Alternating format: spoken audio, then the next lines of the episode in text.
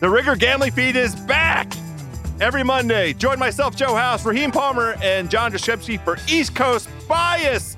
Sunday's action recap and our favorite bets for Monday Night Football. Then on Tuesday, we got the Roster Diamond Show where I'll break down everything you need to know in the betting world. Plus, the East Coast Bias Boys will be back on Thursday to help you get your betting card sorted ahead of all the NFL action. And then on Fridays, it's me back with Warren Sharp, deep diving into the analytics. So be sure to subscribe on Spotify or wherever you get your podcast.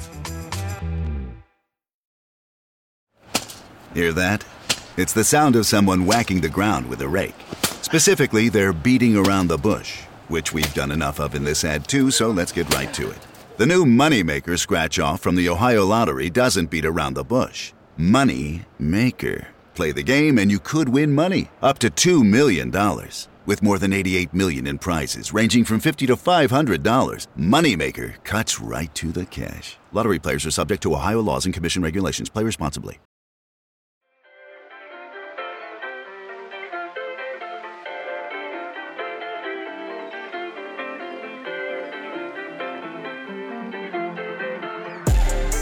What's up, everybody? Welcome back to another episode of Off Guard. I am your host, Austin Rivers, along with my co-host, Pausha Haghighi. Hope everybody's New Year's went solid and, and, and Christmas time. Um, we are back. Or actually, we did an episode after Christmas, I believe. Yeah, we did. We did. Look at you Christmas, know. the Christmas day. Well, once the holidays come, we everything kind of just blends together. It seems, but uh, yeah, hope everybody New Year's went solid, and uh, here we are, new week. Now this this is a tough week, man. People have been drinking and hanging out and Yeah. family time. you know how you have the Sunday scaries? I think this whole week is yeah, the oh, Sunday yeah, scaries. this, yeah, this whole week is like everyone like getting back to the norm. You know what I Yeah. mean? So, uh, 2024, here we are to our best year yet, right? Do, yeah. Do you want to talk about how we spent New Year's? Your family had a little party. sure, we can get into that. It was a very nice party. I mean, we're talking like bartenders, the whole Yeah, catering. they- the whole my mom, uh, Mama Rivers went all out. Uh, Yeah. it wasn't too packed. It was like what, like 30, 40 people. It was a very small gathering. I know, but the house is, you know, spoiler alert, the house is big. So when you put 40 people in a big house, it looked a little spread felt, felt, felt a little empty in there. but if you put it in a normal size house, it's like a jumping party. That's true. I guess yeah, it's all perspective. I Yeah. guess. but it was good though. It was all people we knew and friends and family, and um, I guess that's all you really want to do at New Year's. Yeah. you You know know, when, I, when I see yeah. people like partying Christmas and like New Year's, like with a bunch of people they don't know, or like out, I'm just like, I don't even understand the Yeah. the merit in that. But I guess um, you know, whatever. Uh, do you have any New Year's resolutions? I don't think I've asked you. No, I'm just trying to hold it together. just, just, just trying to get through. Oh man. Um, you know, honestly, man, just just just trying to uh just trying to continue to build certain things and um just be solid. You know what I mean? Yeah. I, I don't really have I'm not a big New Year's resolution guy. A lot of people are. A lot of a lot of people need um a new year to like help them Clean slate. yeah, put a new goal, new slate, and you know, it's however you frame things in your mind is how it'll work. So Mhm. you know, uh, it is what it is. You know what I mean? I'm again, I'm not a resolution guy. I, I don't see the difference between this week and last week. But for some people, it's like it's 2024. I have to no drinking anymore. You know? Yeah, Yeah. yeah. So listen, whatever helps you have create better habits, I'm all for it. Um, but yeah, not one myself really. I think I'm gonna do. I want to learn how to cook. I'm not. A, I'm the kind of guy. I eat, and you know this. I'm going Yeah. to Cava. I'm going to Chipotle. I'm going to all these places for pretty much every meal. I want to make my own food. I No should be able more, to do no more uh, beef and avocado. yeah. I, want to get some like recipes down. You go on Instagram and there's always on my algorithms like all these people making food at home and stuff. yeah. So I would love to learn how to do that. I'm not gonna say I'm gonna make some Instagram cooking page, but at least add some tools into the You toolbox. know how to make a couple meals. here Yeah. yeah. I Uh, love that. speaking of Chipotle, by the way, did you see Mikal Bridges said that he's had Chipotle every day for the last 10 years? that has to be i mean his just digestive system has to just be I, i'm all for chipotle but my god it, eating it every day is it is good i, I totally get it you Yeah. get you get the beans you get the chicken you get the protein you can get some vegetables you can He's get got a to have a Chipotle card, right? i don't think they do those anymore Yeah. do you remember that i mean you yeah. For those that. listening, you, uh, a lot of athletes and people had Chipotle cards was unlimited free Chipotle. You were one of those guys too. yeah you uh what what what, what years were that that was like Man, that was probably 2015, 16. From like 2015 to 2000 what 19 i'd say 18 Yeah. they had the chipotle card where if you had this card essentially you could pretty much just go to chipotle anytime you wanted and get it for free Yeah. Uh, but the problem was, I guess what started to happen was people were abusing the cards. Yeah, I was one of the. I was, I was were a of serial abuser. My buddy Chandler you had were one of the abusers. Yeah, I was using them all the time. You put more miles on that card than than like I, I I don't even know. the people at the local Chipotle knew who I was. When I walked in, they got my order. They started getting my order prepared for me. Brother, that thing was swiped more than Kim Kardashian's Amex. It, it- it was it was Yeah. nuts, man. I mean, it was like every time I saw you, you're like, where are you at? I'm buying the whole, I'm buying this construction site down the street, all the Chipotle. I took orders. I was like, you were just I think, handing. I think a couple out. times I went there just to get like water bottles. Like the house was low, just pick up some guac and chips. So having a, having some people over. Yeah, what a time. Yeah. Since uh since our last pod, um the biggest thing that's happened, and now it's happened a week ago. That's what happened to me. Take some time off. Uh the OG trade to the Knicks. Mm. I want to break that down, involving a couple of your former teammates. Um, do you, you know, initial thoughts? Who do you think won the trade? It's tough to say right now. I think long term, if you're looking, the Raptors won that trade. Manuel Quickley, just with his age, you know, what is he going into his fourth year, I believe? Yeah. uh, fifth year. You know, he's uh, you know one of the best scorers off the bench. Now they're starting him, so this is kind of like a new thing for him, getting really to kind of expand his his wings a little bit. You know, we've seen it with Jordan Poole and in DC, and despite DC's record, it's still experience that Jordan's getting that's very important for their long term growth. Uh, that some people don't see, and I think that'll be the case for the Raptors. You have young talent already. That's kind of what the Raptors, I would say, issue has been is they've been caught in the middle. They're like winning games because they have guys like Pascal and they had guys like OG and they had all these guys, but then like they're also like not getting any top picks. I don't even know their pick situation or how many they have. Yeah. I'd have to look into that. But just in terms The best of, one being Scottie Barnes was the fourth pick a and years ago. so and that now they have this young talent who they're developing. He's about to he's like two three years from his prime. So at that point, I think they just doubled down. Like, why don't we just go get a couple more young assets? You get a RJ Barrett, you get a, um, you know, Immanuel Quickley. So now you have multiple young players that they can now kind of start to see what they can build with. Pascal will be, I'm sure, that's a guy that people are, have been talking about in the trade talks for a while now. Just because with his timeline and where he's at in his age, him playing for the Raptors doesn't make a yeah, I lot think of that was the thing, right? They were hanging on to that 2019 championship team a little bit, but then they had Scottie Barnes, so they were like almost connect blending the two with Yep. the future and the past. Um, obviously, Fred walked uh, last summer. Seems like Pascal's next, right? Like this summer, he yeah, can leave on his he's own. He's the last one. He's the last one on that team. Yeah, you yeah. know what I mean. And he's the best player and always has been. So it's kind of like you see it with Chicago right now. Chicago doesn't have the young assets that Toronto has in terms of Barnes or a Quickley and Barrett and stuff like that. But you know they have this team that's like caught in this mix. Everyone's like blow it up. So that's kind of what they're doing. I would say right they- now. yeah, but there's also so they've won 10 out of their last 15 games since eh. LaVine's been out. And what, uh, the new wrinkle for their situation is Coby White all of a sudden just looks like, you know, he's a, definitely a part of their future plan. Yep. A really good player. So before it was like blow it up. Now it's like, what do we do? Even Vooch, our guy Vooch just went out and Andre Drummond's coming in and he's killing too. They're still winning. Yep. So it's, I don't know, it's like next man up for them. They just Yep. keep, they keep winning with guys out. I don't know how you feel about that. You know? No, I mean, well, credit to the team, credit to Billy Donovan for Yeah. even you know keeping that together. A lot of people had a lot of negative things to say about Billy, and Billy's a top tier coach, so hopefully he's able to get an extension there because I think he's up for one, right? Um, in Chicago. Uh, but they're they're in that middle lane where like yeah they won games, but it's like I don't know like Chicago's not going to go to the playoffs and go deep or make any runs or anything like that. You know what I mean? If the playoffs Uh, started tomorrow, they would be the 10 seed. They would make the play in, which is crazy to think because in the Yeah. beginning of the year, I thought they had the worst energy I've ever seen from a It team. It was bad. I mean, remember Yeah. they had the team meeting after the first first game of the season. They Right. held like a team players only meeting. Um, so you know it's been tough because they like uh, the the rebuild word has been thrown around a lot with Chicago, but then they have like DeMar DeRozan, like Caruso, and like these vets who can play. So you know they're like caught in this middle, and like you said, now with a couple guys out, some of these other younger guys are stepping up, and now they're back to playing well. They're in the 10th spot. It's like where, where are we going? You know what I mean? Like just but, ride this way. You know, just- but also the same thing with them and the Bulls and even the Wizards. They have these pieces that so you're not great, right? You're not bad. Yep. You know, you're not uh, unfortunately the Pistons, right? You're not the Pistons, but you're not good. And you also have these pieces that other teams would want, like Kuzma. We always talk about like a team could use Kuzma. Team Yeah. could use teams would love Caruso right now, right? So you have these pieces like you want to maybe kick the tires and see what you can get for those guys. Mm. But the issue is it's so easy for a guy like me who's just watching to be like, blow it up, rebuild. That's tough for a fan base, man. When you have two or three seasons where you're rebuilding, you're putting G League team out there. How do you sell tickets? Like it's it's bad, but it's so easy for me to it's say. two three years is best case scenario. Yeah, yeah. It's so easy for me to be like, blow it up, start over. Like imagine Chicago, like that that franchise, that big market, just being really, really bad. Yeah, that, that'd be tough. The, the only thing you can say is at least if anybody's going to rebuild, a big market team usually is their turnaround time is usually a little quicker Yeah. than like you know if Milwaukee has to once you know once that day and age happens, whenever it does, when Giannis comes down to earth and is human, when when they have to blow that up within the next you know I, I don't even like putting a timeline on something like Giannis, but say let's just be safe and say ten years from now. I know it's crazy, but wow. six seven years from now, whatever. Say six years from now, yeah. you know Giannis leaves and this leaves, like that market will take a little time unless you get like a crazy pick like a Victor, you know, Wembanyama who gets San Antonio small market team. What you're doing with like OKC, what Yeah. he was able to do is Exactly, and Right. the- you know that's kind of been what we've seen is a lot of GMs are trying to do the Sam Presti way. You've seen it with Yeah. Danny Ainge in Utah; they're like just getting picks and picks and picks now, kind of just putting any product out there.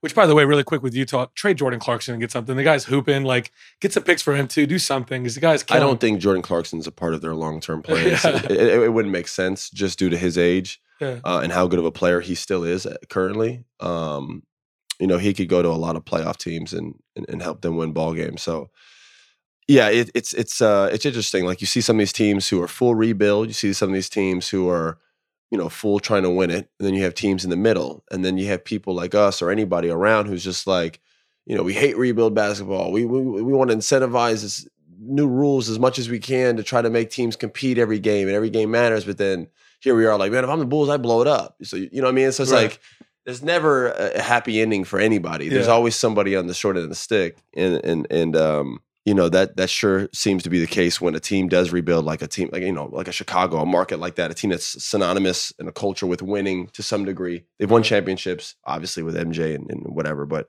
even the years with Derrick and they've always been good. It seems like in Yeah. recent years, um, and right now they're kind of going through it, but they're still fighting and competing. So we'll see what happens with them. But uh, yeah, I OG in the Knicks, I, it, you know, they look good. They won their game last night, big game too, for him to have his debut and go beat, beat the number one team in the West. beat the number one team in the Yeah. West, the team that's been playing the best basketball right now, the Minnesota Timberwolves.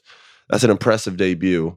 Um, People talk about what his impact would be with like Jalen Brunson, but it looked like it really impacted Julius Randle at 39 points. yeah, Uh, so OG's maybe can spread the floor it's, it's open it up provided it's provided clarity for them, right? Uh, there's like less balls now. You know what I mean? There's less ball takers, ball shooters. You know, like you, we have, you know, RJ who's a good player, but he's a scorer. Every time he gets it, that ball, he's looking to put it in the basket. Right. Immanuel Quickley is not coming in the game to get an assist. Not that he can't, because he, he actually has a really good read on lobs and weak side passing, but he's he's a scorer. You know what I mean? So sometimes there can be too many chefs in the kitchen. And what we've seen right now is Jalen Brunson has definitely reached the status of like their go-to guy along with Julius Randle. They're like their tandem. Yeah. Um, I think they doubled down on that. You know, everybody's been saying, how can the Knicks win or how good are the Knicks if their two best players are Brunson and Randle? Brunson's really good. But now the narrative's changed. Well, is Brunson on 1A? Is Brunson that conversation around the Knicks star core can you know continues to be a question amongst the media and fans.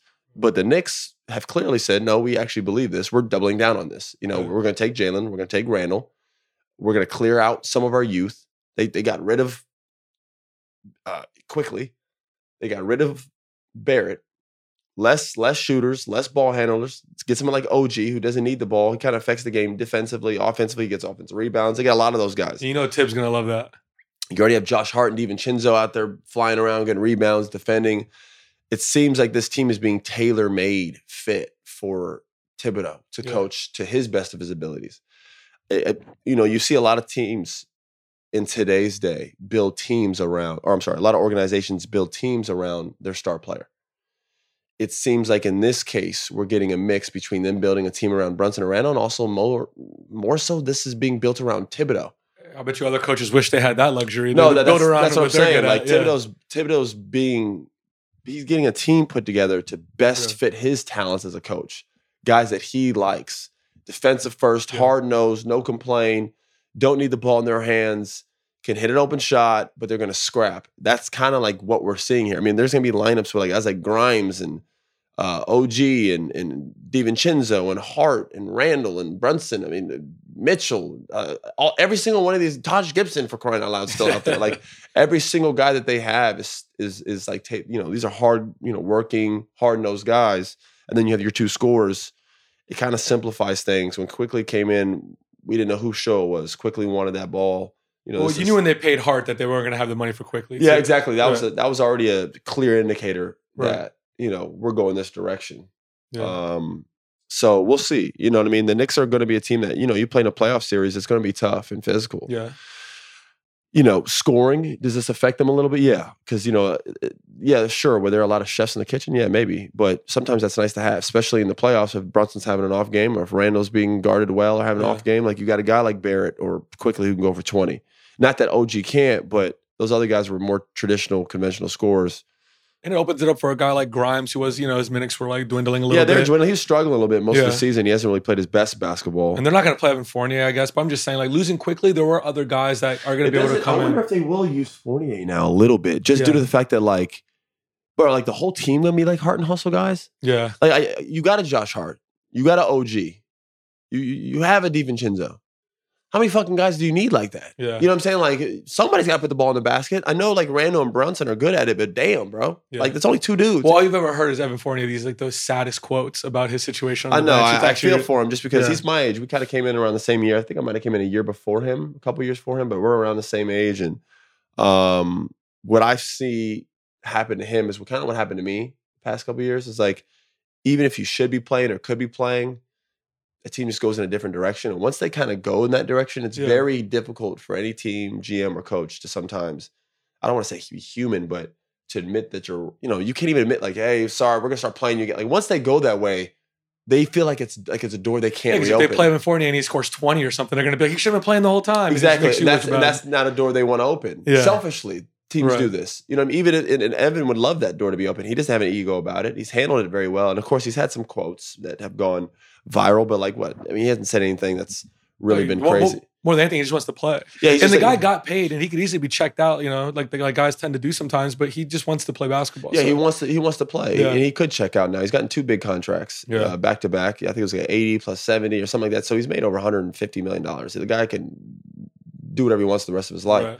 The guy still wants to play basketball. He's also from. I think he's from overseas, France. Yeah, yeah, he's French. So obviously, he, if he wants, you know, maybe after this he goes to PSG or you know, uh, not PSG. I'm sorry, you go to Paris and play, you know, over there and play in the uh, their league, and he could always go home if he really, really wants to. Because at that point, you're playing for fun. Yeah. You know what I mean? You want to play the game. He could go home fans, fr- you know, close friends, family, and like play over there, knowing he's done his thing in the NBA, had his time. yeah. You know what I And mean? he'll always have that, uh, you know, that thing where he puts that French jersey on and dominates the Olympics. That's what I'm so he's, saying. he's like, still going to have that You could really double down and go back there if you And really by the way, the. Olympics are in Paris next year. Yeah. So he's going to be, I'm sure he's going to ball out. Yeah. But so back to the Raptors part of it. RJ Bear, we didn't talk about from, from- home. He's from Toronto, so that's going to be cool for them. Yeah. And them getting Quickley. So you, you're building around Scottie Barnes, obviously. Do you like those two pieces with Scottie Barnes? Because I do think so. Quickley, they started him at point guard last game. I don't know, like we talked about. it, He's not a traditional point guard. We don't know now that he has the opportunity. It might become Yeah, something else. maybe, We, have yeah, seen it happen before. Um, but I think with Scottie Barnes' ability to bring the ball up, I think you could have a Quickley starting at point, and it's Yeah. okay with Scottie Barnes, right? Yeah, it's kind of like I'm not comparing Scottie Barnes and LeBron James, guys. I'm just saying you don't need like a traditional point guard next to someone like LeBron James. Yeah, 'cause even- Mario Chalmers wasn't a traditional. yeah, point yeah. Mar- Mario Chalmers wasn't a traditional point guard. You know what I mean? So it's just like you don't really need a point guard next to someone who's going to be handling the ball so much as is and like making reads like they're trying to do with Scottie Barnes. yeah, which is why you've seen in LA like guys like D'Lo who like want to have control, you know, with the ball. That fit doesn't work always with LeBron. That's why you go get a Gabe Vincent, who's a point guard, but not really. He's not coming off pick and rolls, 100 pick and rolls a game, yeah. get diamond people out. He's, you know, he'll bring up the ball, run a set, get in the offense. That's it. You know, hit an open shot, get a pick and roll here and there, get a couple assists here and there. But LeBron's gonna have the ball in his hands. That's essentially what they want to do, I think, with Toronto. Quickley wants to score anyways. Keep him as a scorer you know, keep him as a playmaker because he can play make.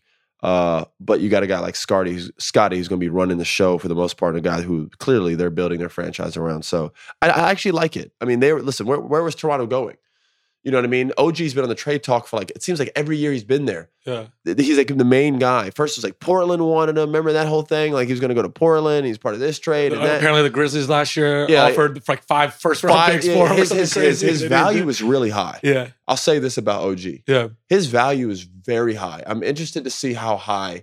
Like I, I want to see why. I know he's a solid player. I'm not questioning it. I just like the players that he, RJ Barrett and Immanuel Quickley and something. I wouldn't like a second round. pick. second round pick, like you know, for OG and Yeah. and Precious, who's talented as well, actually in his own right. But um, you know, OG's value in stock has been like skyrocket high. Yeah. since he's you know got in the league. People saw him and thought maybe he could. He had like Kawhi esque type stuff. That, I, that that's just ridiculous. He does. that- That's not ever going to happen. No offense. He just doesn't have that that turn. He don't have a scoring game in terms of like his turnaround game. Like Kawhi's a, a different menace, man. Right. People are so quick to throw out comparisons. It's like anybody who's skinny and six ten, they throw out Kevin Durant, and then like we're like, what are we doing here? You know what I mean? Like to compare someone to Kawhi is a little premature, especially since OG's not like 21 anymore. He's been in the league for like four or five years now. Right. Who he is now, not saying he can't get better because he can, but you know, Well, we're gonna see him in a cool new role where he's the third best player on a really yeah. good So team. that's what I'm saying. We're gonna see like really how good he is. You know what I mean? Not that we haven't seen him be a good player in Toronto, we have, but this is a different stage. Yeah. I mean, he's on Front Street, Broadway, Madison Square Garden, man. You know what I mean? Like this is as big as the stage gets in basketball. Lakers, Knicks, right? yeah. You know, now he's there. They've pieced this team together for Thibs, Brunson, Randle. He's a big part of it. OG. They won their first game versus Minnesota. So, you know, all looks well right now. We'll see how it pans out. Do you think that they are now, for you in your eyes, are they the third best team in the East behind Celtics and Bucks? Because uh, so they're competing with the Heat, the Sixers. I mean, if you want to throw in the So Magic. Celtics Bucks are unanimous one two, right? We Right. know that. I guess the the, the comp- competition for New York. I think New York is ahead of everybody else in terms of if we're talking about the third spot, it's just between them and Philly. not Miami. Gosh, I can't leave Miami out. Right. Then Miami would be in there too. Yeah, you know it's tough because I'm not the biggest fan of Miami's roster in terms of you know competition in the playoffs. But every time we say this, they like they do that thing that Miami does, and they Right. get the most out of every player. And Like if the Heat and Knicks got into a playoff series tomorrow, I don't know. if the Heat and Knicks got in a playoff series tomorrow, barring no injuries, everybody's super healthy, and I had to put all my money and my savings on one team, I'd probably go with Miami. right. See, Yeah. but you know, but it's hard for you to put them to third right now in the standings, like in your mind. Regular season, no, not Miami. Yeah. Playoff Miami, I'm, I'm putting Miami as probably the third best team in the East. yeah. And they might even give Milwaukee trouble just because there's a mental Because they thing. there. historically have. There's, yeah, there's a mental thing there. They've they've Yeah. had success versus Milwaukee. Damian changes that because he's a new player. I think that's when Damian's stock will really show why this trade is worth it. I think a lot of people are you see what Milwaukee's missing because they are. They're you know, Drew, Drew hurt them. Missing Drew hurts. I mean, you watch it every night. Their perimeter defense is is it's rough, man. Yeah. You know what I'm saying? But I do think Damian's value will show and glow come playoff time. He'll be able to really like you'll see like oh, this is why we got him Right. when they're going in that series versus Heat and Jimmy's in Giannis's head and maybe Giannis is having a game where he looks human and you know the series now you got you got another captain, bro. You got another guy next to you that can kind of take over and do some big things. So and you have a guy that you know can close out a game pretty much better than everyone. just yeah, he's one of the best closers in NBA history. Yeah. So that's where Damian's value will, sh- you know, come. You know, so we'll see. But Boston's clearly the best. After that, Philly, New York, Miami, all three of those teams are kind of fighting. I'll give Philly the edge because they've historically been three more consistently than any other team, yeah. and they have the MVP on their team. Out of all all three teams between New York, Miami, and Philly, the most dominant, best player, clearly, hands down, is on Philly. Uh, and potentially the most improved with Tyrese Maxey. and, and you got Tyrese Maxey in there. So like I'm going Philly three. I'm gonna stamp that. Four five is you know I'll go New York then Miami, but playoffs scoot Miami ahead of Yeah. just about everybody but Boston. so we'll see. Are you surprised? Because the Knicks were linked to a lot of different free agents. You know, they were wondering who they were going to pair with Brunson and Randle. It could have been Zach LaVine or Donovan Mitchell was a name that everyone talked about for a little bit. I heard, you know, Karl-Anthony Towns or Joel Embiid. Do you are you a little surprised that they went with OG? Well, I don't think Zach LaVine fits the mo of like the whole Knicks Yeah. like Thibs. Let's just call it for what it is. Yeah. I don't know how Zach did, did Zach play under Thibs in Minnesota already? A producer says he did. So yeah, that Yeah. that experiment's already been there, and Zach wanted out. Thibs wanted, remember? Yeah. Jimmy Butler and all those because I think that, that was a trade, right? Right, yeah. yeah. So like that that we didn't know that fit's not going to work. Remember, he didn't want Cam Reddish. Remember that? Like he doesn't like those type of guys. You know, like you know, Zach's a little bit more mild mannered. You know, not known historically as the best defensive player, but a guy who could put the ball in the basket and gets paid max Right. money to do so. They just got off of RJ Barrett's contract to take on Zach's, who has a whole bunch of years still left. I didn't see that really making sense for them unless it was like with this guy, we're winning right now. And I don't think the Knicks can confidently say that. Like with, you know, if you add Zach to that team, do they win right now? I I don't know. It, it, fit wise, it's not bad just because you have Brunson, LaVine, uh, Randle. It, it kind of plugs in nice. I just don't know makeup and like game style and play if he fits what like Thibs likes to do and what Thibs wants and likes and sees in players. Some of those things are things that Zach doesn't have. You know, Zach's great at other things, much greater than I mean, he's one of the better scorers in the NBA. But I don't know if that's the best fit for someone like Thibs. So I, I didn't see that happening. I think OG's you want to talk about fit and scenario, that's about his best case scenario for Thibs. Like we said, a lot of teams don't, a lot of franchises, organizations don't build around a coach. Yeah. It just from in the eye test, and again, I can't confirm that. I'm not in the locker room, but from the eye test, looking and, and watching, it looks like that. That it's being tailored around Thibs. So we'll see where this goes. Also, back to the Toronto part of it again. We talk about guys that just need a new, fresh start, maybe a fresh, you know, change of Yeah. scenery. I think RJ Barrett's a great example of that. A guy that I just think he did need to go somewhere else to start somewhere new and fresh, right? And Yeah. I'm excited to see maybe you know what he could be. Yeah, you know, he's always consistently kind of gotten dragged, you know, just in New York, just like, you know, you're not as good. You just, this guy was a top pick. He's averaged 20, you know, 18 point per game seasons. He's a, he's a pretty good scorer, uh, shoots at a pretty damn good percentage, plays hard. You know what I mean? He's, been asked to do whatever he's wanted to do, you know, whatever they've asked him to do in New York, he did. Uh, so you, you know, can't really give any RJ Barrett slander right now. I'm, I'm, I'm actually excited for him to go home Yeah. and get to like hoop in Toronto. I think it's every hooper's dream is at some point to play for their city. I know mine was one day to play for the Magic, and you know obviously that hasn't happened. But for RJ to get to go back to Toronto, um, and I don't know where uh, specifically he's from in Canada, but Canada nonetheless. You know, I mean, he's back home, and I think that's pretty dope. Yeah. All right, one more thing on the OG trade. Obviously, we talked about Siakam, Siakam being next in line to get traded. What what's a team that you would like to see him go to? Siakam. Yeah. Oof. You know, it's interesting with Siakam just because, you know, he has such a unique game where he can't be on a team where you need him to provide spacing. Yeah. So it has to be on a team where he's allowed to still have the ball a lot. So now you have to start thinking about what teams does he fit where you would want the ball in his hands rather than a guy like, for instance, you wouldn't say Dallas, right? Because Luka needs shooting around him, and the ball's gonna be in Luka's hands all the time. You're not gonna say Atlanta because of Trae. You're not gonna say, and they already have Dejounte Murray there, and that fits already we'll get to Johnny Murray too. I think he's probably next on the. Uh, he's going to be on yeah, the move. well, well, that trade didn't make sense in the beginning to get him there, and I like Dejounte Murray. I think he's a good player. yeah. But if Trae Young is going to be your best player, if Trae Young is going to be your dominant ball handler, which he is, he needs supreme shooting around Right. him. When they had that amazing run that we always talk about It to the was conference because it was- it it was, was- Trae and a bunch of guys like Huerter, Huerter shots and, and, and, like and Bogdanovich and like all these guys who can just lace him up and fire Yeah. threes. They need defensive three and D guys, a whole bunch of them. Especially, they actually really need defensive guys. Especially, and Dejounte can really play defense. So Yeah. I think that was part of the reason why they went and got him. They're like, "Yo, Dejounte, you guard the guys that Trae's supposed to guard, and we'll hide Trae somewhere else." But I think at this point, you need to fill it with as many shooters as you can. Pascal, going back to him, he's going to be. If you're talking about championship team, Pascal has to be your second or third option, right? So if that's the case, it still has to be a team tailor made to where he can have the ball in his hands because that's his game. His game is face up, attack left, right, whatever way. You know what I mean? You know, get to the basket, unorthodox, flip shots, floaters. Can hit a spot three when he has it going. Has a nice little midi, but he's not going to guy that we're running transition and I'm flipping it two and he's catching firing Right. threes. You know what I'm saying? So like his game is very. It has to be tailor made for a certain situation.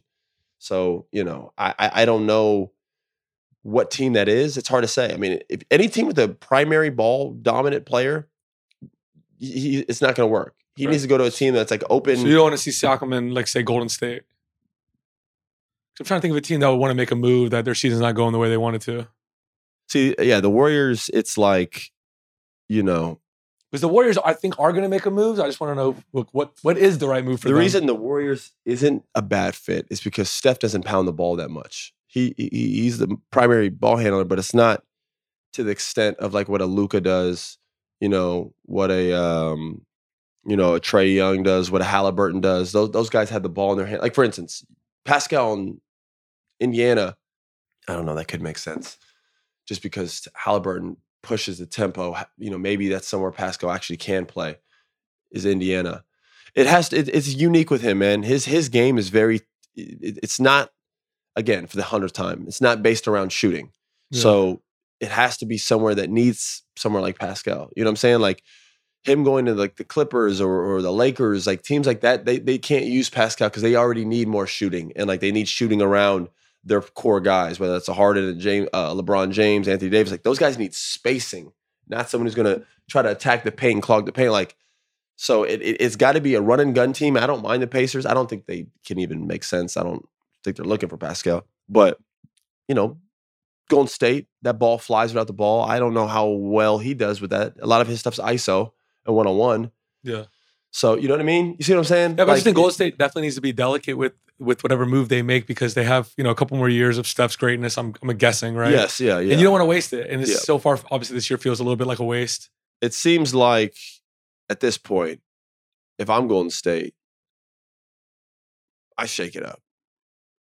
Yeah. Because this isn't going anywhere. Are you saying? Are you recommending maybe trading Draymond or Klay? Both? Neither? I think everyone, if I'm if I'm the Warriors, everyone's on the table, other than one guy. Yeah. 30. Everyone else can everyone else can be can be moved. Um that's just what it is. It's and that's nothing against uh Draymond or Klay. These guys are both Hall of Fame basketball players. They will both have their jerseys hung in the rafters in Golden State when that time comes. Uh they both will, like I said, be in Hall of Fame and they've made hundreds of millions of dollars and will go on to do, I'm sure, greater and bigger things even after basketball, right? Warriors legends stamped, sealed, delivered, done. Yeah. With that being said, time is undefeated and time doesn't stop. And if your job, if you are Dunleavy and your job taking over the reins of someone like Bob Myers, who built this historic franchise, there has to come, and I'm not saying it's right now, so I don't know if they trade him right now, but this will be a decision soon. Am I still trying to piece together what some other man built that we're no longer getting that success from anymore? What point, at what time is that line drawn to where they're like, these guys still have some value? Yeah. Can I trade these pieces for other players and other things out there that can best benefit Steph to where we can at least squeeze every ounce of greatness that we have out of him It's and surround just- him with the best players? It's a very hard discussion. It's really hard to do. You're like, oh, you're just yeah. trading away your legacy, and Exactly. he gets a little sensitive there. You know, trading Klay Thompson doesn't even sound real. Trading Draymond Green doesn't sound real. Yeah. When I think of those two, the- you just think of Golden State. They're iconic there. yeah. So I don't know when that line is. I, I, I personally believe anybody and everybody should be on the table. I didn't play in Golden State. I'm also not Draymond or Klay. I don't Right. have the legacy I have there. So it's just like it's easy for me as a as a former Yeah. opponent and now a fan to say these things. You know, I that it, it's very hard for Dunleavy to do. Right. You and know what I mean? also, whatever trade he makes for Klay or Draymond, uh, Mike Dunleavy's his entire legacy will be defined everything by will it. be defined by it. The only thing I will say to that, it's like, yo, I also traded him at the end. Like, it's not like I traded Prime Klay and Yeah. Prime Draymond. These guys, these guys are mid thirties. We're on our way out.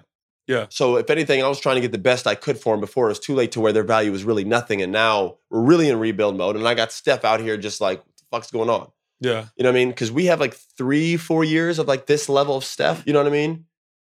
After that, he's going to be like high 30s and like there's just really not much you can ask for him, especially since his body type is just not the same as someone like LeBron. I've never seen anybody age like LeBron. I don't expect anybody. Kevin Right. Durant's also right behind him. Yeah. And then even though Jeff Green has nothing to do with the production of those guys, that guy just keeps dunking. I saw him do a reverse dunk last night. Shout out to Jeff Green, who just keeps like slipping through the cracks and everybody doesn't really talk about, but Yeah. is literally balding and and is out there doing reverse windmill dunks. Like he's it's he's defying the man as we He's speak. like a mini know? version of what LeBron's doing. He's literally like a mini LeBron. Yeah, yeah. Shout out to Jeff Green, um, Uncle Jeff. But uh, yeah, it's a tough des- decision to be in. Right, But I like- think everyone's on the table. We've seen times where dynasties they ride it to the wheels fall off, and it, you know, and it doesn't look great. Um, I can remember, you know, like Celtics with Kevin McHale losing against the Hornets in the first round. Like they just wrote it till these guys were like limping off. And then there's times where they could trade at the right time and retool, and they could avoid maybe a rebuild. Yeah. Um, we were talking about avoiding Wiggins too. Wiggins has value. Yeah. Like, and he hasn't like, bro. He's that that this this thing's not working. You know what I mean? Like, and he has.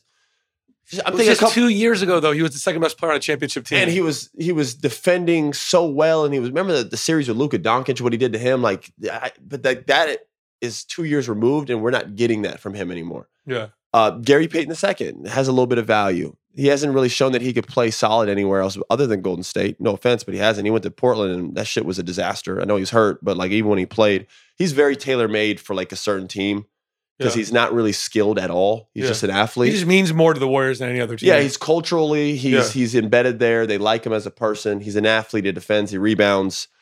But him, Wiggins, Dre, Klay, Moody, they all they have to. There's no way not one of you can't sit here and look at me in my eyes and say that not one of them can be traded. right. That just doesn't. Now we're holding on to something. So now are we doing our job as a GM or as a president, or are we holding on to something? That's what I'm saying. That line has is it's getting more and more clear. You know what I'm saying? Like it's well, if you're done, if you're focusing on the rest of Steph's career, the next three years, then you probably get off of Kuminga, right? Because that's the you're either going with the future with the Moody's and the Kumingas and Podz and all this stuff, or you're gonna be like, you know what? No, we're gonna maximize the next few years. See, that's Steph. and that's a decision too. Because I mean, Kuminga's talented as shit, man. Like Yeah. that that guy has like Jaylen Brown written all over him. I don't know if he can tap into that and be that, yeah, but he's not far off. So, I, it's a good question, man. You know, I, I'm glad I'm not running that team.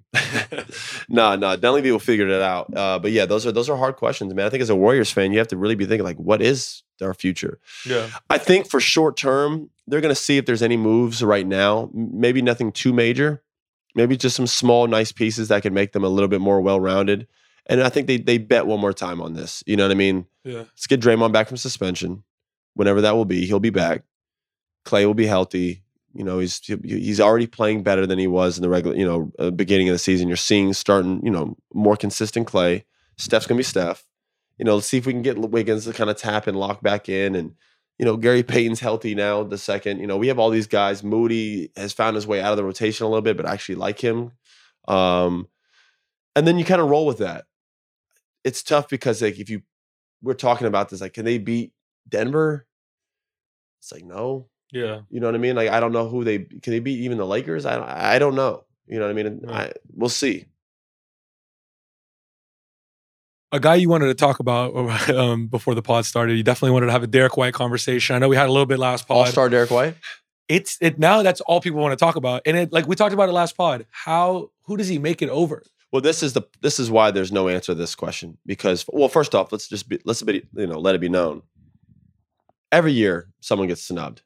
So- multiple people. That's how it's always going to be. Anthony Edwards didn't make the All Star game last year. We've talked about this hurt. multiple times. I think Devin Booker's made four All Star games. I think three of them he didn't even get voted in. Yeah, I'm not even kidding. Or two? No, I'm. It might be two to three of them. yeah, He literally did not get voted. right. Someone had to get hurt, and then they're like, "Oh, okay, we'll put you in." He's not Crazy. even like a four-time valid All Star. He's Yeah. like a one-time valid All Star, and we're talking about or two-time valid All Star, maybe. The other two were off injuries, just like Yeah. Anthony Edwards said. Like, man, I don't even. Anthony Edwards already alluded to it. He's like, I don't even accept my All Star last year. I only got in because someone else wasn't available. yeah, It's like it's the result. yeah. But twenty years from now, all you're going to see is Anthony Well, Edwards All Star last year. I know in his own mind, of course. Of course, of Yeah. course. But like, you know, we do it with Devin, like four time All Star. I'm like, yo, three of those, this guy didn't even get in. Right. And he's like the best shooting guard in the NBA right now. Yeah. You know what I mean? So it's, there's always somebody getting the short end of the stick. Brad Beal led the league in scoring one year, didn't get in. Yeah. You know what I mean? Especially with this statistical boom, people just have to put up the craziest numbers. Craziest You're going to have a guy that's making like, oh, wow, okay, 20 years ago, this guy, 30 years ago, this guy would have been, you know, sh- probably starting in the All Star game, and now he's not making it. You know, because the stats are just crazy. Now we always talk about that. If, if Derrick White makes it over a Donovan Mitchell, and Donovan Mitchell's putting up these crazy numbers, it's it's going to look weird when they do the side Well, by side it's going to look weird, weird because Donovan Mitchell on a nightly basis has much more on his shoulders and puts much more uh, output and puts more on the table, scores more rebounds, assists, steals. But that's the thing about the All Star game. Do you credit the guys that are winning and have you know put up less numbers, or do you credit the guys that are on maybe worse teams that are Well, putting this up is the numbers? argument on Derrick's side. He's playing on the best team in basketball. Yeah. All right. And uh, I don't know what their record is per se, but they're they are the best team in basketball. Okay, they're right there. Their record's always one, two, three, whatever. They have the best record in the NBA. there it is. Yeah. Best team in basketball, and they are the best team in basketball. Yeah. He's not playing good. He's playing great as a role player. Yeah. So much so that he's probably the best role player in the NBA consistently. Yeah. I would have gave that title to Mikal Bridges when he was a role player. He's not that anymore. Yeah. Now in Brooklyn, he's more featured. But in Phoenix, in my eyes, I thought Mikal Bridges was the best role player in the NBA. Yeah. Um, and I, you see Phoenix misses him and Cam, especially Mikal. Just what he did defensively and how the fluidity of how he played, not needing the ball. And I think it helped Devin, Yeah. um, which we can talk about that in a little bit. But since he's gone his way, Derrick White, in my opinion, is the best role player in, in the NBA. I just and he's we've seen in, in times in history when the best team is dominating the NBA, which you know Celtics are, sometimes you get one, two, three, possibly even four All Stars in a year. We've seen it, Yeah. and it always is like one, one or two guys. We're like, how the hell did he make the All Star game? Because Derrick White is not an All Star talent player. He's not. I mean, listen, when the Hawks, you know, in 2018 got in four guys, and Kyle Korver made it without That's, that's what I'm saying. and, You yeah, saw Paul Kyle Millsap and the Korver, you Yeah, saw Jeff you know Teague. Miss, Jeff Teague, you know, and, and all these guys make it because they were putting out a product every night that was winning games. Yeah, So not only were they putting up decent numbers, not all star numbers, but everybody knew they were all taking away from each other for the greater good of the team, and they were winning. yeah, And it was the Hawks. So they got four. Do we do the same thing now? Is the question. Uh, you know, it's harder now because the way the game is played and the evolution of basketball, like you just alluded to, bro, guys are putting up crazier numbers now. Yeah. So now it's even harder for a guy like Derrick White, who's on the best team in the league and is probably one of the most important players on the team outside of Jaylen and Jayson. I'd probably put Andrew. I'd put nah, and Porzingis. But, uh, but honest, By the way, th- this means they're a really good team. Yeah, because you, yeah. you don't even know what to do. No, you're putting a exactly. I- I don't know. On Well, I- any given night, one of those guys could be the most important guy. I would say always Jayson Tatum's number one, but you could mix up the other guys No, no, anytime I- and I- anywhere. honestly, There's guys where after- Porzingis, you're like, this guy won them the game. after Tatum and after Brown, and even sometimes after Tatum. Yeah, Like Derrick, Tatum, Derrick White has games where like he's the second best player on the floor, bro. He's not better than Jaylen Brown for anybody listening. I'm not saying that. Yeah, But there are a lot of nights where Derrick White is the second best player for Boston, just in terms of what he does on both ends Right. and all the little shit this guy does. yeah, You know, he has only leveled as Marcus Smart declined. What they realized, not declined, uh, left. What they realized is like, yo, he's better than Marcus. And Marcus is great at what he does. But they had this more efficient, cleaner, better version in terms of how his game style is played.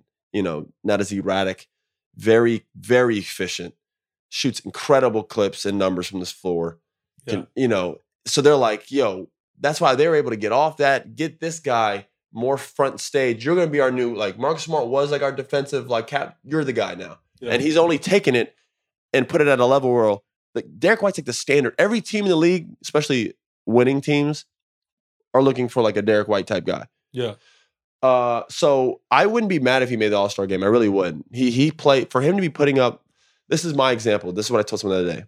If you were the fourth option for the Celtics, he's averaging 17 a game, fam. He's averaging 17 points, a couple points off a dub, yeah, and he's not even the first, second, third, or fourth option on the best team in basketball yeah, and he's a two-way player, and he shoots high percentages from the field. So no, he doesn't average more than Jordan Poole or Kyle Kuzma, but his points are, are way more impressive. yeah. 17 points per game is a fourth option around some chucks. No offense, I love Tatum, but that guy puts the ball up. But really Jaylen Brown quick puts though, the ball the devil's advocate point with that would, would be, you know, a guy like those guys are actually getting game plan against, and Derrick White, you're game playing against Jayson Tatum and Jaylen Brown, so That's maybe he true. slips through the cracks. Very So true. that's the other side of it. I'm It not is the other to side, I- but like having a green light is is unbelievable in today's NBA. Getting to go Yeah. out there and hoist up 20 shots a night, man. By default, you're averaging 20. yeah, By default, this guy is not even. There's no plays ran for Derrick. yeah, He's just out there making do. Average bro, to make do and average 17 is nuts. Yeah. Like 17 points per game is like six man of the year. For, well, that's he's starting now and all that, but he would have been one that. I think he won that last year. I was in the running for it. That was Malcolm Brogdon won it. I want to give credit though to Derrick White because another thing too, going into this season, we talked about Jrue Holiday what he's going to add to the team, right? And we talked about Porzingis, right? So there's all these other storylines, but now he has made himself kind of like their storyline, right? It was all about like Porzingis and there's this new thing. And are they a big three? We're adding him, and we added Jrue Holiday, but Derrick White is now, you know, made himself probably the story of the team. Yeah, I mean he's going back to San Antonio and getting an uh, All Star chance. That was that was insane. First off, you got to love that San Antonio loves their guys, uh, with the exception of Kawhi. Yeah. who uh, Popovich. They're not allowed to boo anymore. They're not, yeah, they're not allowed to boo him anymore. But uh, yeah, nah, it's it's it's um it's good to see, man. I mean, I, I guess as a role player, which I was my entire career in the NBA, at least, um, it is nice to see like a guy like Derrick just get the attention he's getting, and people even putting him in the All Star conversation. He's made the All Star game already, whether he makes it or not. Yeah. Him even being in the conversation as a role player tells you the value of his guy, like where he's going to get in terms of the market value on when when his contract's up. He's going to be making over a hundred million dollars. Um, you know, and just how really good of a player he is. you know, San Antonio pushed that out. You know what I mean? Like, you know, they and they have historically like found these type of players, and you know, Derrick has been able to go to whatever team, Boston, and not only find a home, but make himself one of the most important pieces on arguably the best team in no, not arguably the best team in the NBA. Right. So, uh, you know, it's And it makes you think how many other guys are like that on other teams where you could add them and they could become, you know, flourish, you know, Yeah. be the best version of themselves. Yeah. Derrick White's obviously found a great situation. so. Final him. answer. I don't think he makes it, but you know what? A lot of the times, the biggest snub of the All Star game gets more praise, like you said, and gets more attention than the guys that just make it. Yeah. So at the end of the day, he's gonna. I mean, uh, the more the story is, he's in conversations. Yeah, him being in the conversation is enough for him. Uh, I mean, because let's look at it. If if he makes it, you have. Let's just talk about it. Tatum and Brown are in the All Star game, Right. right? Jalen Brunson is in the All Star game. Halliburton, Halliburton. Tyre- Tyrese Maxey, Tyrese Maxey. Trae Young has to make it. The So now, too. so so Trae Donovan or um, Maxey are going to be the guys. One of those three wouldn't make it for Yeah. for him to make it because Halliburton's unanimous, Brunson's going to be unanimous, and obviously you know Tatum and and and, um, and Brown are going to be unanimous. So if you're talking about who's out, you know, and I think Mitchell, by the way, makes All Star game. Donovan Mitchell makes the All Star game. So it's either Maxey. I, I, I can't put Trae there because Trae. Trae's stats are like they're actually silly. What he averages, his numbers are kind of they're kind of silly, bro. Yeah, he puts up insane numbers to the point where if he doesn't make it, we're like, then what is an All Star? Well, he's, he's so good that when we talk about the Hawks and how they're underachieving, we don't talk about trading Trae Young. You know what I mean? They, that's the thing. They're, they're not going to blow it up and rebuild like that. Like they just have to build around him. That's how good he is. Yeah, I'm trying to look at the what are the Hawks record? Where are they at in the East? They're right nine now? and thirteen or something. Or I don't know. I gotta look it up. Oh yeah, they're not good. They're they're not even in the play-in. 13 and 19. 13 and 19? Yeah. It's disgusting. It is strange how Atlanta just doesn't because like on paper, they have they're talented as shit, man. It's like you got the, the kid from Duke flying around dunking everything right well, yeah, now. Yeah, he was he had a great start to the year, then he got hurt. But he's back now. Yeah. He's already punching again. Jalen yeah. Johnson. Freak athlete. Yeah. You, you know, uh uh Trae, you got Murray. You got DeAndre Hunter. You got Hunter. Yeah. You got Bogdanovich yeah. Yeah, you know, how how the hell aren't you? You guys got to go win. It's some the same way we talk about the Cavs. I don't know how with that. You know, we talk about the Cavs starting lineup. No, they're very similar in that fact. Yeah, like the it- Cavs starting lineup, and you're like, how are they Cleveland, not and, better? both Cleveland and Atlanta, based off a roster, it's Yeah. ridiculous that Brooklyn and Chicago have better records than you. Miami has a better record than you. Miami's fucking 19 and 14. They're always good. Don't matter who's on their team, Yeah. Bro. Literally, man. Like they they they they they just win games. So the thing that the Hawks and Cavs have in common is they have these backcourts that are really good, but I don't know if they're they really complement each other. Yeah. Yep. Like Mitchell and Garland, we talked about that. Are they too small? Do they bring out the best out of each other? Now we have Murray and Trae Young, and clearly, you know, the Hawks were, I hate to say it, better before they got Murray. Yeah. They, well, they definitely were. Bef- they were a lot better before they got. I mean, that might have been lightning in a bottle. We don't know what that was. That, that run might have been magical. Maybe we're hanging on to that too much. Could be. Yeah. Yeah, and, and again, that's not a Murray thing. I mean, Yeah. we, me and you are both fans of Dejounte Murray's game. Just his game in terms of fit next to someone like Trae doesn't make a lot of sense. Yeah. Um, I, I understand why they did it for defensive reasons, so I don't think it was a bad idea. I think it was worth the risk. I think Yeah. they saw where it was going. Remember, they went to the conference finals and they had a couple years step back. They're like, okay, now we're going backwards. Why don't we shake it up, try something new? Yeah. Uh, Huerter and Bogdanovich were always competing to be the shooter, and it was just you know they kind of Yeah. was able to like, you know, clean things up and put DeJounte in there, and that hasn't really worked either. So DeJounte's a talented guard. Another guy who's very unique in terms of fit. You know, somewhere like you can't just throw him anywhere just because his game's kind of tailor made. He needs a ball in his hands. He's not a shooter per se. Um, in terms of like three pointer, obviously he can make the shot. I see that every night, but catch and shoot is not really his strong suit. So we'll see what happens with that. Um, Trae has to make it. It's between Max, or, Maxey or Derrick. That's just what it is. Just on paper. There's no Donovan Mitchell and, and Trae Young are in. Yeah. Halliburton's in, Brunson's in, Brown, Tatum are in. Hal, it's Halliburton. It's in Indianapolis. It's Halliburton's show. Yeah, yeah, yeah. It's, Hal- it's- it's- Halliburton's probably he's gonna gonna start start. and probably and over Bun, over Brunson. Yeah, he's probably going to start over Yeah. Brunson.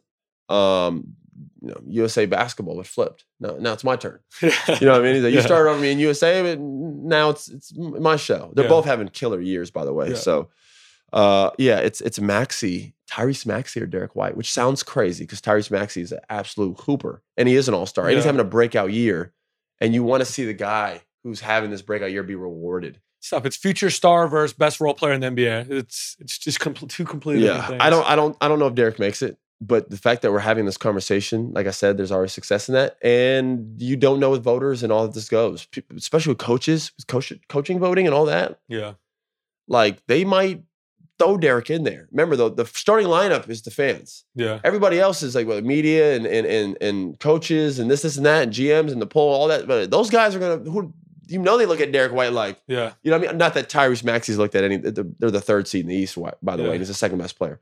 So we'll see. Every now and then I'll ask you a bubble question because I'm so intrigued by it, and you know, obviously you were in it. Um, Dwight Howard recently said the finals in the bubble was the hardest finals, even harder than the one when he went against Kobe in makes zero oh sense, and I'll tell you why it makes 0 Let's sense. hear it. For one, you lost versus the Lakers, so it couldn't have been harder. yeah. It couldn't have been harder because you lost. yeah. If it was easier, then there would have been success there. I by the way, the, by the way, the series wasn't. How many games did they win? four one. It's four one. The games were closer though. It was a really tight four one series. Four one. Okay. Gentleman's sweep. You can't call the gentleman sweep less. It doesn't make sense. You can't say that when you lost four games to fucking one. Man, that series was was uh, was easier than the bubble when we won and dominated it. yeah. And your role on that team was far less significant. Yeah. Brother, you were like the seventh best player for the Lakers. On the Magic, you were one of the best players in the NBA, let alone your own team. You were the he was a superstar in Orlando, bro. Right. He was the man. Right. You were so how could it not have been harder for you? Like it, it doesn't even make sense. But your role in the Lakers like to just come in and be vertical and get rebounds and pass. Like you and JaVale McGee were like just taking turns. And by the way, not taking anything away, him and JaVale were vital for the Lakers' success Right. especially versus Denver and even other teams. Their size was problematic versus us in the in the bubble. They kicked our ass in, uh, when we played them. Houston, Yeah. we couldn't deal with Dwight and JaVale's size and LeBron and AD. They were too fucking big. With that being said, your role there was much smaller. This is towards the end of your career, and you're saying that that championship was harder than when you played against Kobe Bryant and the Los Angeles Lakers when you lost four to one, Yeah. and you were the best player in the team and had a whole bunch on your shoulders and pressure on your shoulders every single night. Leg- Yeah. Don't forget like, fans and all the pressure that that brings. fans and all packed this- arenas. packed arenas and hoopla. Like, bro, just logistically, logically, it doesn't make sense. Yeah. Not to mention the bubble. Now, from the standpoint of the bubble was so hard, you know, nobody wanted to be there. I, you just get so many different conflicting reports. Like I, I'm so confused by the bubble. Well, the Some only people person, come out that, and say the only person that liked the bubble was like Steven Adams. Steven, Steven Adams is in there with no shoes, flip flops on, time of his life, man. You know what I mean? But like for someone like PJ Tucker, who you know lives a certain lifestyle, man. Like there's no hookah bar around. There's there's, there's no you know you know. You start struggling a little bit. You know, James Harden in there was itching. You know what I mean? Like, what, what are we doing in here? You know, uh, Lou Will left to go get chicken wings. Remember? yeah. So like it all depends on who you are. Remember that then he, the, the, the Clippers openly came out on Paul George podcast, podcast P. They literally came out and said, none of us wanted to be there. We were looking for an out. And when we found one, we took it. It's something along those lines. I don't want to, don't quote me directly. I don't want to put words in anybody's mouth. But essentially, they weren't trying to win the championship there. Um, which I'm sure Doc was listening like, well, goddamn. Because I got- only only my job was on the line. Only my job was on is online. You, y'all got me fired after this, but thanks. Uh, it's crazy for Lou to be like, you know, listen, in all interests, we being honest, ain't none of us want to be there. And when there was a chance for us taking out, we took it. I was just like, what? but no, I understand. I don't understand what he's saying, but I get it to the extent like, bro, in the bubble, I'm going 60, 70 days without seeing my kids, my family. It does start to wear on you a little bit. I don't want to act like we were in jail. We were at a Disney resort. It was a luxury resort. We did get to stay there, but being in a room is a room. I don't give a fuck how nice the bed is and how nice your ceiling is and your TV has more channels or whatever. A room is a room, bro. We were in a room with a bed and a TV and a little open space, not a lot to do. And there's a whole bunch of rules. And you had to get tested like every four or five hours and like all these things. It does wear you down. So from that standpoint, I understand what Dwight's saying. But like, bro, I'm not one of these people that think the bubble year has an asterisk next to it. I don't. I think it's unique in its own way. I think the bubble championship was easier in some ways and harder in others. It's unique. There's nothing else like it. So because of that, you can't just say it's the easiest championship ever won because there's nothing ever been like that before. Right. It's an experience that no player's ever been through. and hopefully, God forbid, we ever have to go through again. So for those purposes, and with everything that was going on in the world, you know, families being away from families at that time was very vulnerable for for us to do. Um, so there are a lot of reasons why that's hard. If we're talking specifically to Dwight, there's just no possible way that was harder for him as an individual, considering where he was at in his career. Yeah. I don't know if he was talking about him, but he's saying that's the most hard. You know, I, yeah, that's just I don't know. I don't know about that one, man. By the way, before we leave, shout out to the Detroit Pistons. Shout out, shout out to Motor City. Yeah. Um, going to get one. well, you know what? I'm going to talk about the game before that too. The, well, the Celtics game was one of my favorite games I've seen um, of the year. Yep. Uh, it just felt like a playoff game. there has to be a silver lining in everything, even in the worst of situations and circumstances. Yeah. There's always some type of silver lining, and there's always some light at the end of the tunnel. How big, I don't know. In this case, you're seeing a team historically being bad, and you're seeing the world react to it in a social media era where this team is getting absolutely dragged every day Yeah. and where a team like this could get nasty, even nastier because it's already nasty, where it could go bad and like really fall apart.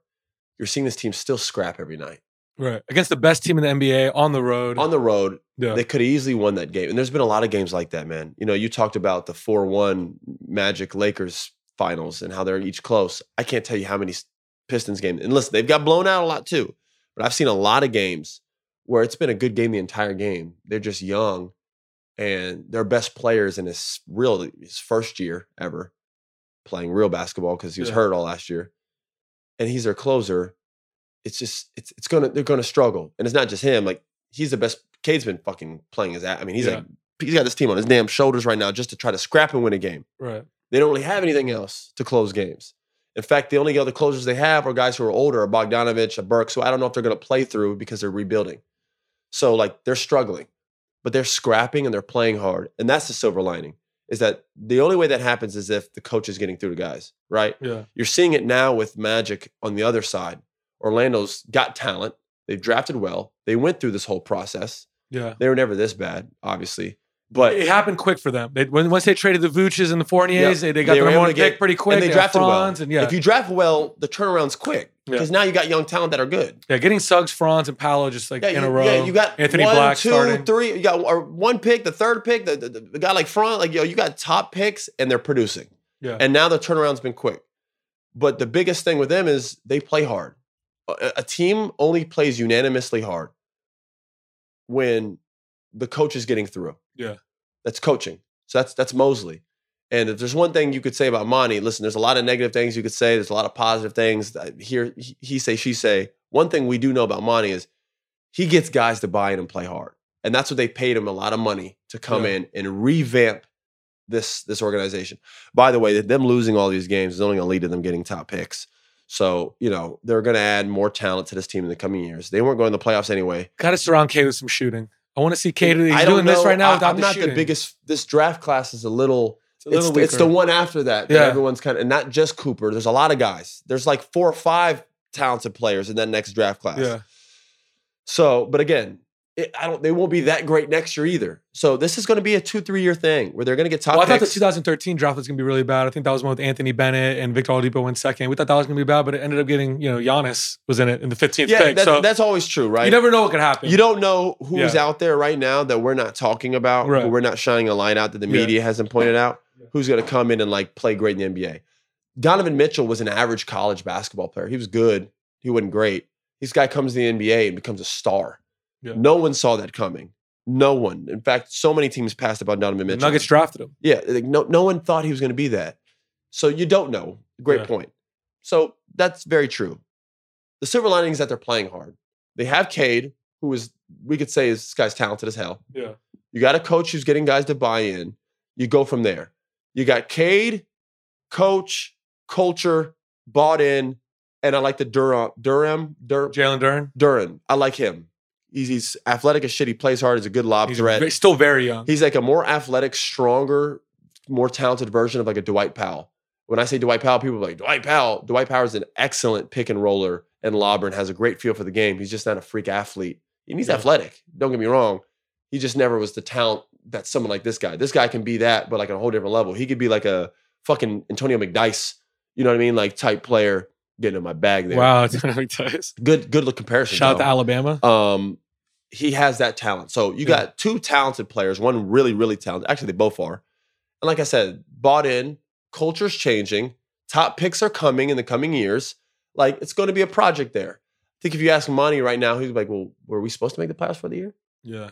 The answer is no. No, no. Winning the most games ever in a row is not fun. But this can all be a silver lining in the growth of these young men. And it's just gonna make that much more when they finally do break through, get into that It play, does. and whether It it's does. next year, two exactly. years from now. You know, it's going to be huge. Everyone will remember this. Just be like, the just like when the Sixers Trust were the process, yeah. bro. They were one of the worst teams in basketball. Matter of Yeah. fact, they were on the record for losing. Yeah. And that turned into what we have today as an Eastern powerhouse. Yeah. Can Monty Williams do the same thing in in in, in uh, Detroit? And the front office build the same thing in Detroit? Is that Arn Tellem? Yeah. Can they build this in, in you know, possibly? You know what I mean? They're not off to a bad start. Everyone's like looking at the games they're losing and like it doesn't matter. They're not going anywhere anyway. In fact, the more games they lose, the higher the pick chances are of them getting a higher pick. Yeah. So, you know, what's impressive to me, to us, both of us, is that this team is going into Boston after losing 20 something in a row and is playing their ass off, trying to win. Yeah. They got good vets. You got Alec Burks in there. You got Monte Morris in there. So you got guys who are helping these guys culturally, and they've never even been used to this losing, but at least they're able to help these young guys through it. They'll get more picks. You got a coach who's going to continue to build that culture. Arn Tellem's going to continue to piece this together. I, I'm not worried about Detroit. People like to laugh and make fun of them. It's easy, right? We were we even did it. They've lost 26, 25, 27, 28, other teams, uh, whatever it's been. You know, I don't even, what was the record? 27? Yeah. Yeah. And they won. It's over. So it's just like just just keep going. Yeah. The worst part's over. There's only one way to go from here, and it's up. It's So, up. Yeah. yeah. And, and they have things to look up to. There's always a silver lining. They have their own. So, you know, if the Detroit- Pistons win another title down the road, they could have T-shirts that say "I was there for the 27 straight no, losses." for real though. No, And I yeah, was there for this. Real, real, yeah. real fans. Bro, So, what if they get a top pick next year, and then the next following year they get another top pick? So now you got Cade with this guy, and this guy, and then Duren guy, and whoever else they add who might fucking add to it because money talks. They can go to free agency with their money, and people are like, I ain't going to Detroit. Hey, to, Draymond Green's a Michigan guy. Maybe he can go over there and No, change like, it up, you- change the culture. For, you don't know. Well, Yeah. uh, culture is pretty tough with him right now. No, I'm saying like he's not a guy. It could be a good way for him to change his reputation too, and go over there and mentor Yeah, the it young could be a guys. thing that you could sell as that. if he's sure. the one that changes the Detroit, you know, situ- franchise, and he comes in there and he goes back home and does that, it could be a way be great for him. for, a way to end his legacy. No, for sure. So there's a lot of things that can be done there. If you're a Detroit fan, you knew you weren't coming in the season to win anyway. But people come into the game with bags over their hel- head saying sell the team are fucking idiots. Just keep that same energy when the team's good again. They won't. They'll come with their normal face. You know what I mean? Like it's just ridiculous. Yeah. I hate people like that. Don't turn when it gets rough. Sell the team. Where? Why? Yeah, You just you're at the lowest point now. You can only go up. Why would you sell now? yeah, you you yeah for the for the fans out there wearing bags over their heads saying sell the team fuck off. You know what i mean? I'm not even a pistons fan and i'm saying this. It's ridiculous bro. You got these young guys out here playing their asses off they're losing every game. You think they're you think you're mad? I promise you you're not more mad than the guys on the fucking court trying every night losing. Right. Those guys and your the bags over your head doesn't doesn't help either. So you know we'll see where the pistons go. They have they have only but you know up to go but they have something uh, and it's going to take time but i think you know this team could be talented in, in the future I think that's a great way to close this this episode with uh, that was very Well, passionate right there. Yeah, look at me motor city yeah. Look at 2024. You is looking pretty good. It's very positive. yeah i mean it, Maybe that's your resolution that you didn't have before. my resolution is honestly man just to just to piece my life back together. I'm just kidding. No, no, no. whoa. My, my, my, my resolution is is uh, I, I already told you I'm not into these, but if I guess if I had to have one to close this, it would to just continue to be a better me. Be the best version of Austin that you could be. Can we cue the sentimental violin music in the background? But no, for real though, yeah. Just continue to just fine tune. I think we're always fine tuning ourselves, and you know, 2024 will be no different for me. So, um, yeah, Pistons, Motor City, look out. here, here, here they come. But uh, yeah, it seems like a fitting little place to s- step off. We'll see, man, as these weeks uh, come on. Uh, Dallas had a weird loss last night, 37 points to the Magic, you know, uh, to the Jazz, Clarkson triple double, First triple double in Jazz history, and since in the on the Jazz since 2008. Was that Deron Williams in the last one? I'm sure. I'm not really sure. Could have. Yeah. I just saw it was Um, the first triple double since 2008. 2008. I'm, I'm thinking Deron Williams. Yeah. Kirilenko might have on some weird shit. You know what I mean? He was always an un- uh, uh, unorthodox guy. But uh, yeah, we'll see, man. I, the, the NBA's been up and down this year. Ja's back. Zion's playing. He's healthy. It seems like some of these storylines are starting to Our fade producer away. says the Carlos Boozer had the last one. Boozer. Boozy. Yeah. Boozy. was so long ago that his kids are about to be top picks here soon. Yes, his son's going to be a probably a second, third pick in the draft. Yeah. His oldest one.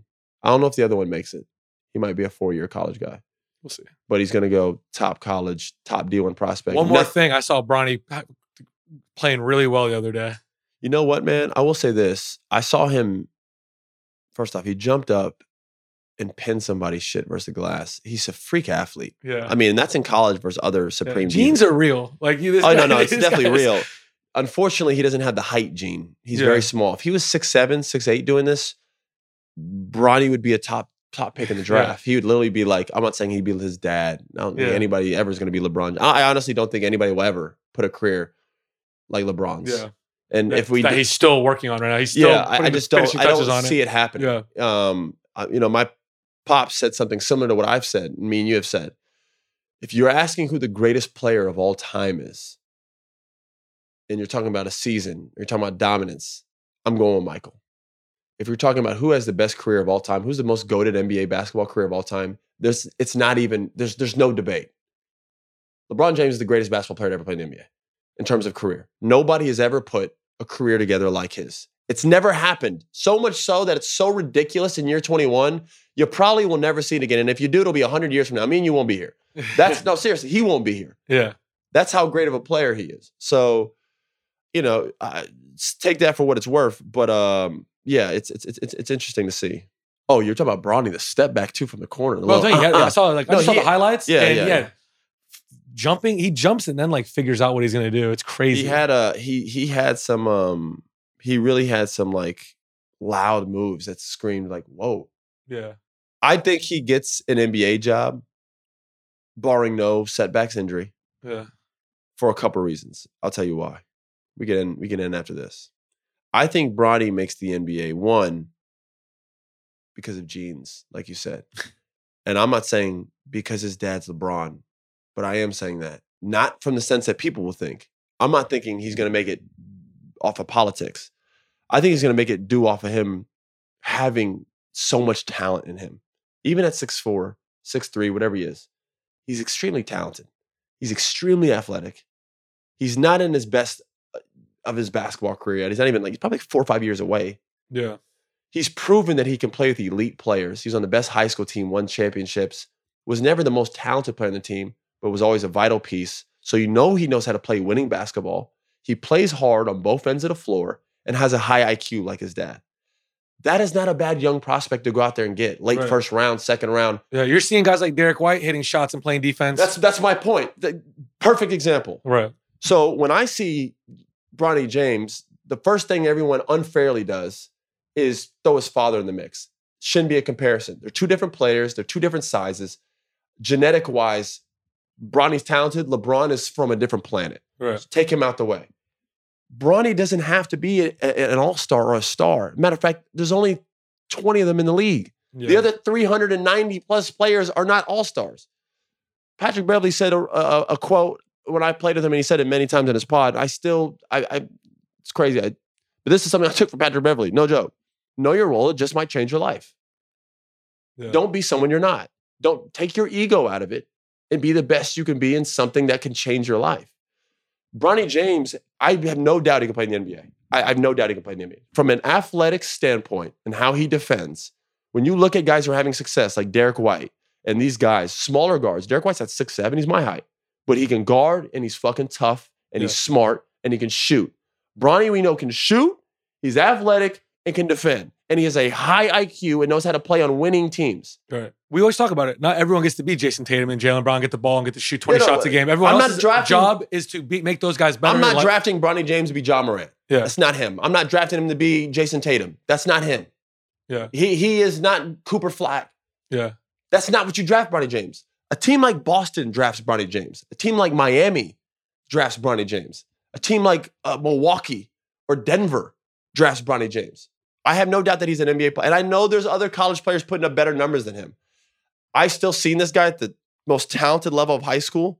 And now we're at college at USC where I'm seeing flashes of stuff that you can put stuff together and know this guy can play basketball. Yeah. We know that. Barring no health setbacks, I think he gets in based off of those things and his genes, being LeBron James' son. Not because he's LeBron James' son. I'm saying because LeBron James is his dad, he has talent in him that is worth taking a risk, along with the other attributes that are positive that we just said about him.